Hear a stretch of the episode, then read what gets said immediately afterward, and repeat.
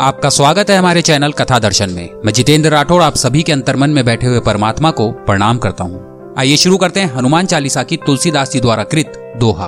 पवन तनय संकट हरण, मंगल मूर्ति रूप, राम लखन सीता सहित, हृदय बसो सुरभूप हे संकट मोचन पवन कुमार, आप संकटों को दूर करने वाले हैं तथा आप आनंद मंगल के स्वरूप हैं।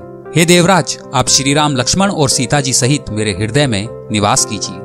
तुलसीदास जी हनुमान जी से प्रार्थना कर रहे हैं कि, हे हनुमान जी, आप राम, लक्ष्मण और सीता सहित मेरे हृदय में निवास कीजिए। इस बात के पीछे गहरा अर्थ छुपा हुआ है। यहाँ पर भक्त श्रेष्ठ के रूप में हनुमान जी हैं, तथा श्री राम, सीता और लक्ष्मण जी ज्ञान, भक्ति और कर्म के रूप में हैं। भक्त कैसा होना चाहिए? वह ज्ञान, भक्ति तथा कर्म युक्त होना चाहिए। उसके जीवन में ज्ञान, भक्ति और कर्म का सामंजस्य होना चाहिए। हनुमान जी का जीवन ज्ञान, भक्ति और कर्म युक्त है।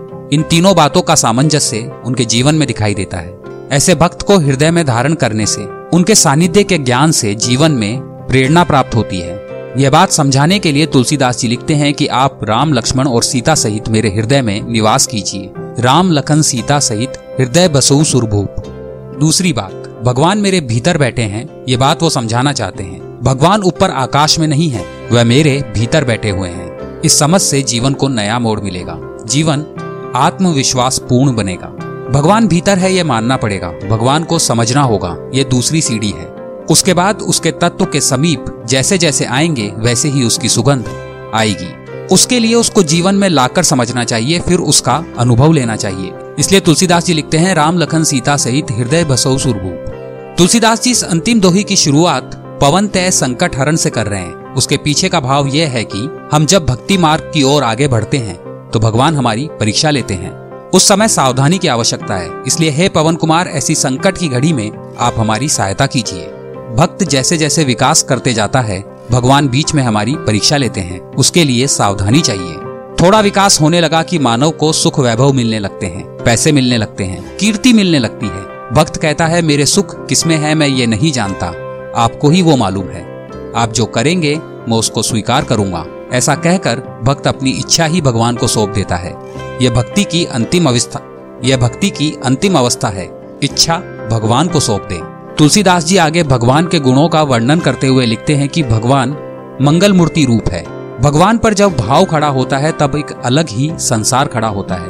भगवान का मेरे ऊपर असीम प्रेम है, वह बुद्धि से पता चलता है, दृढ़ होता है। तब ऐसी स्थिति आती है कि सारा मंगल ही मंगल हो जाता है। इसलिए भगवान मंगल रूप लगते हैं। मंगल या अमंगल, प्रभु जो भी करेंगे वह मेरे लिए मंगल ही होगा, ऐसा विश्वास होना चाहिए। मुझे क्षणिक जो मंगल लगता है, वह कदाचित मेरा मंगल नहीं भी होगा। उस प्रकार मुझे जो क्षणिक अमंगल लगता है, वह मेरे मंगल के लिए ही होगा। ऐसा विश्वास होना बहुत बड़ी बात है। ऐसा विश्वास होना सभ्यता का लक्षण है। इसलिए तुलसीदास जी भगवान को मंगल मूर्त रूप कहते हैं। भगवान, आप मंगल मूर्त रूप हो, इसलिए आप मेरे हृदय में निवास कीजिए।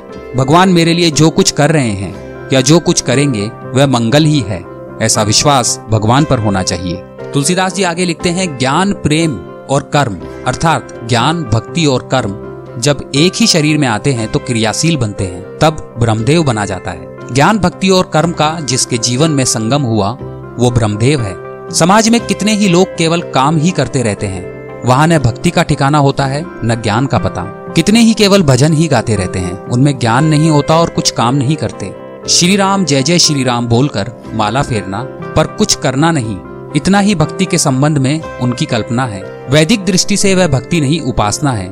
भक्ति और उपासना में जो फ़र्क है, वही ये लोग नहीं जानते। कितने ही लोग केवल ज्ञानी होते हैं। हमको कुछ करना नहीं है, केवल ब्रह्म की चर्चा करनी है। सेवा पूजा करने की क्या आवश्यकता है? जिसमें कर्म, ज्ञान और भक्ति पूर्णतया एकत्रित हुए, वो ब्रह्मदेव है। ये तीनों बातें अपने जीवन में लाने का प्रयत्न करना चाहिए। इसलिए तुलसीदास जी लिखते हैं, तीनों बातों के प्रतीक हैं, राम, लखन, सीता। राम, लखन, सीता के रूप में आप मेरे हृदय में निवास कीजिए। हनुमान जी की वाणी ऐसी भव्य थी, उनकी वाणी से भगवान श्री राम खुश हो गए थे। हमें जीवन को उच्च, दिव्य और भव्य बनाने के लिए हनुमान जी से प्रेरणा लेनी चाहिए।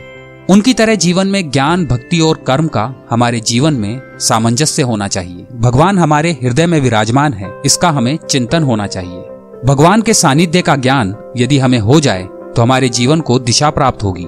इसलिए तुलसीदास जी हनुमान जी से प्रार्थना करते हैं कि आप राम, लखन और सीता सहित मेरे हृदय में निवास कीजिए, जिससे मैं भी अपने जीवन को आपकी तरह बना सकूँ तथा प्रभु का प्रिय बन सकूँ।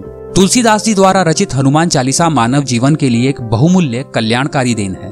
हनुमान चालीसा के विचार संपूर्ण मानव जीवन को प्रकाशित करते हैं। तुलसीदास जी ने हनुमान चरित्र द्वारा हनुमान जी के दैव्य गुणों का चित्रण किया है। इन गुणों को आम जनता द्वारा आत्मसात किया जा सके तथा व्यवहार में लाया जा सके।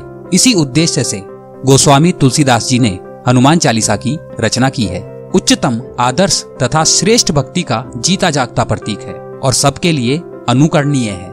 हनुमान चालीसा से हम बहुत कुछ सीख सकते हैं। हनुमान चालीसा का हमने आज तक गहराई से चिंतन करने का प्रयास नहीं किया।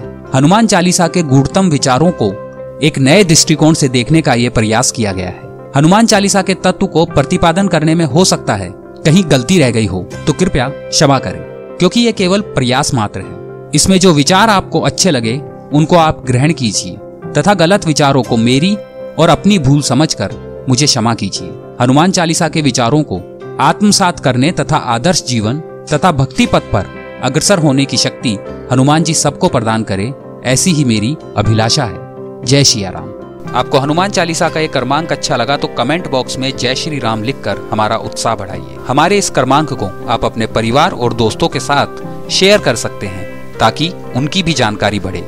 ऐसे रोचक क्रमांक आपको आगे भी सुनने को मिलते रहें। इसके लिए आप हमारे चैनल को सब्सक्राइब करें।